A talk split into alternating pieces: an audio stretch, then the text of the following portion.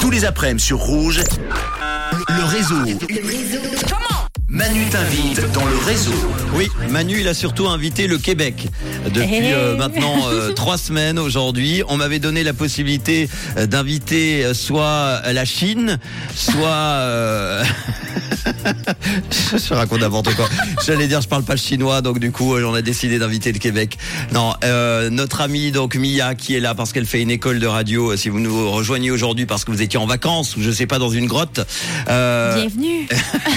Mia qui fait une école de radio donc au Québec et puis qui est là en stage chez nous pendant tout le mois d'a- d'avril et un petit peu de, de mai, tout au début. Voilà. Euh, Comment ça se passe alors là-bas? Parce qu'il y a un plat, on en a parlé déjà, qui s'appelle la poutine. La poutine. Ça fait un bout que je vous en parle, ma fameuse poutine. C'est un plat mou qui réduit drastiquement l'expér- l'expérience de vie à chaque bouchée délectable.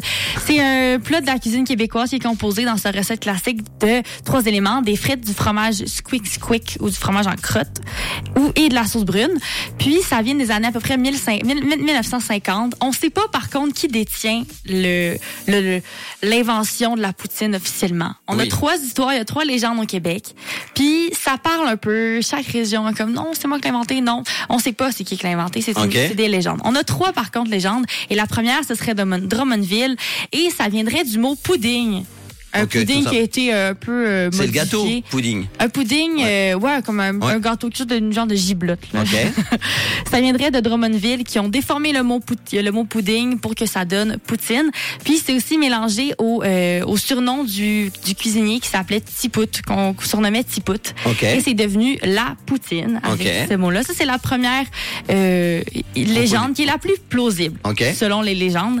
L'autre, c'est que ça viendrait d'un petit restaurant dans quelque part que je sais même pas c'est où.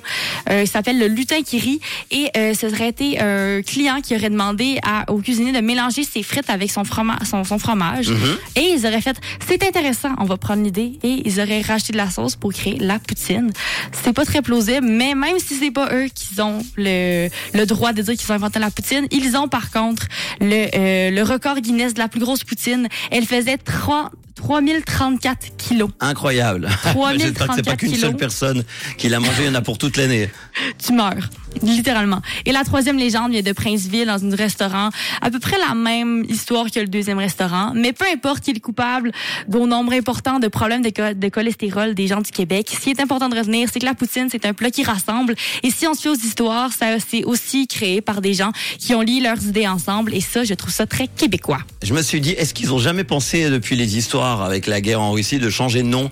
Parce que la poutine, ça fait bizarre du coup. On mange poutine. On pourrait, mais comment on va Mais ça serait bien. Euh, voilà. brune. Je sais pas si vous avez compris la chronique. Pour vous qui découvrez, des fois c'est difficile à comprendre les mots québécois, mais on a compris l'origine de la vous- poutine. Je peux vous la traduire. je peux vous faire une version québécoise, du coup, euh, française, Française. du coup. Enfin, Suisse. On va faire la prochaine. la prochaine. Dites-nous si vous avez déjà goûté à la poutine. hein. D'ailleurs, on en a parlé parce que Mia a testé la poutine chez nos voisins des gosses du Québec et euh, voilà, le, t'as mis combien? 2 sur 10 Ouais, non, ça passe pas.